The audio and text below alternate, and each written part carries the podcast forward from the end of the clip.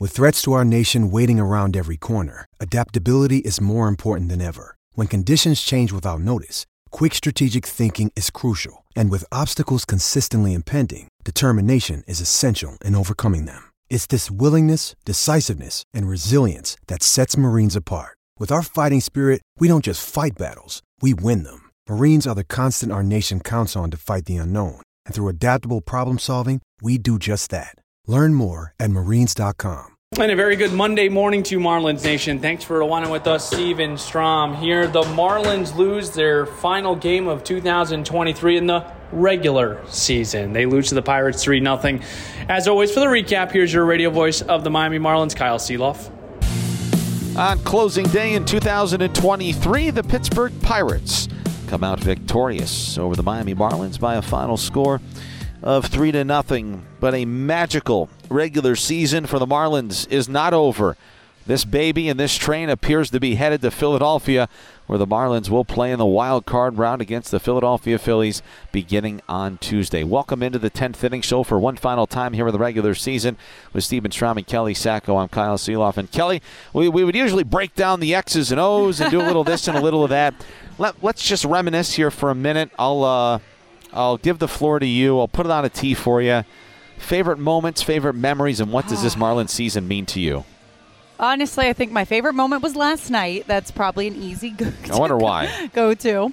Um, honestly, I, I, I know I've said this at nauseum, but it's true. I just I love watching this team fight. Yep. I have absolutely enjoyed every minute of being around this ball club in 2023, and that's starting back in spring training. And and it, you know, they always say that in spring there's always that happy light. No one has started yet. There's so much hope, and we started hearing it in spring. Things are different this year. Things are different this year, and everyone's like, yeah, okay, let's see, let's see, prove it, and they did. And they did. Things are different. The culture's changed from then. And look where we're at now. 162 isn't a farewell see you in 2024. It's see you tomorrow in Philadelphia for the first game of the wild card. And we're going to, I mean, well, they're going to be playing on Tuesday, but we will be broadcasting yep. and uh, chatting with fans and just diving into everything. What a position to be in, Kyle. Can you believe it, Kyle? I mean, Kyle, you and I have been around this organization since 2013. What does this mean to you? Well, everything. It's um, been a crazy 11 seasons, and for many folks, many, many more, and I'm very understanding of that. And fans have been by this organization side for 30 years, and they've seen two world championships and a lot of lean years in between. Um, but the hard work for so many and for the fans that have stuck by this team has paid off from Bruce Sherman to Kim Ng to Caroline O'Connor to Skip Schumaker to the players in the clubhouse, the support staff, the fans, everybody soak this up because here in a very short while, the Birds going to Philadelphia, and it will not head south of Miami in the offseason for the Miami Marlins. And you don't have to break out the golf clubs beginning tomorrow because it's going to get really real on Tuesday when the Marlins are back in the playoffs, taking on those fighting Phils, who they took seven games from this season and took the series, season series from them. This wild, unbelievable, magical never in a million years thought it was real journey is about to get really real in Philadelphia because the Miami Marlins are postseason bound in 2023. And Kelly, I'll get your parting thoughts because, again, we've got plenty of coverage coming your way the next couple of days. Um, your expectations for this team going to Philadelphia, and I would imagine it's going to be Luzardo and Garrett in games one and two. My expectations are exactly what we've seen all year. This team is going to stay steady they are not going to panic, even though there are so many guys. And look, two young guys on the mound. I know Luzardo's had some playoff experience before. This will be the first for Braxton. But I think that this is going to be a couple of guys who are going to, I don't know if rise to the moments the proper way. I think they're just going to stick to their guns and they're going to continue to play their kind of baseball because when they try to play different baseball is when they struggle play their game. I know there's going to be a lot of nerves, but remember, we heard Skip Schumaker say this. He's been in bigger games. His staff has been in bigger games. There are players in that clubhouse who have been been in bigger games, and those are the guys that the younger guys who are here in a new position are going to lean on. And it makes me feel good knowing all those things and watching what I've watched for 162. It's going to be an unbelievable ride that'll begin on Tuesday night in Philadelphia.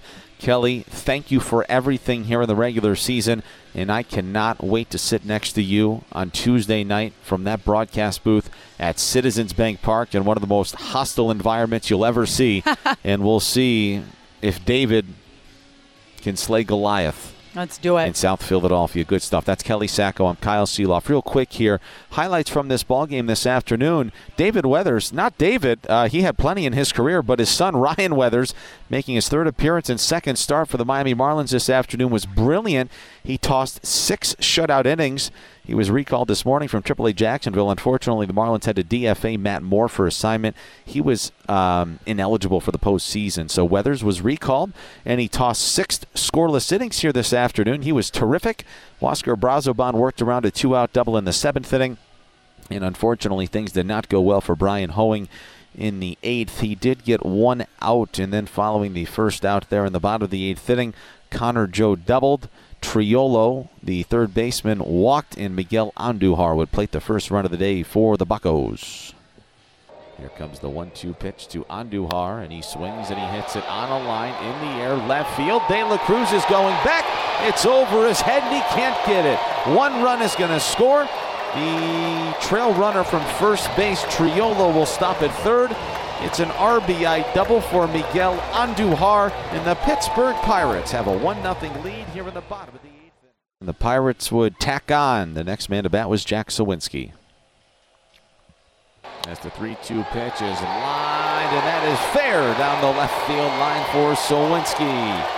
Both runners at second and third will score. That's a two run double for Jack Suwinski to open things up. It's 3 0 Pittsburgh here in the it was 3 0 Pirates. They brought their all star closer on in the bottom of the top of the ninth inning. I beg your pardon.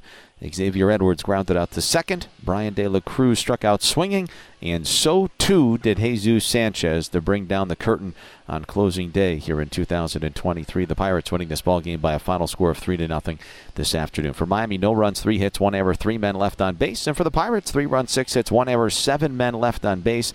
Dauri Moreta beats Bryan Hoeing. David Bednar is 39th save of the season. Total time of game, 2 hours and 17 minutes, 22,954 in attendance. Just about 80 degrees and sunny here at first pitch this afternoon at 3.06 at PNC Park on the banks of the Allegheny River here in downtown Pittsburgh, Pennsylvania.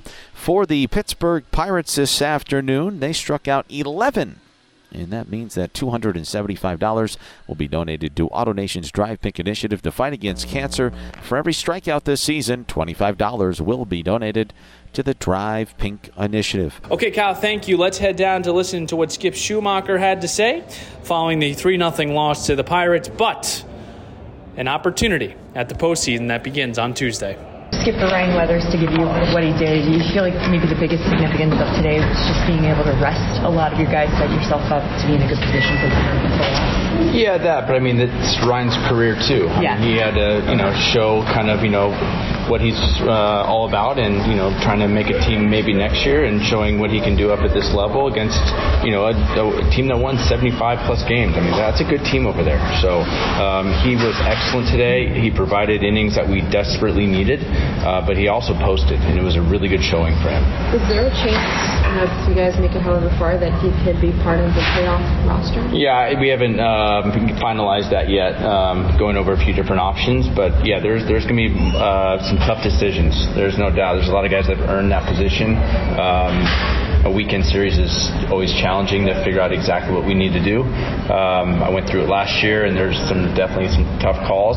Um, but he um, he's probably going to be it's gonna, probably going to be tough this round, obviously.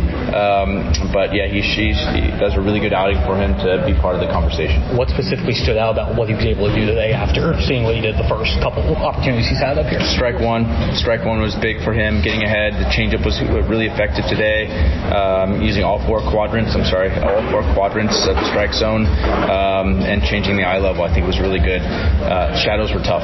All right, we're off here on Monday. It's a workout day. Kyle and I will have a show for you. We will be riled up and ready to get you set for game one of the National League Wild Card Series. Off to Philadelphia we go. It's going to be an interesting NL East clash in the postseason. We cannot wait to have you there. Times TBD on that Tuesday. We will let you know, but we can't wait to have you join us on Tuesday as the Marlins gear up for the 2023 postseason. Thanks for rewinding with us. For Kyle Sielaff and Kelly Saco, I'm Steven Strom. This is the Marlins Radio Network, driven by AutoNation.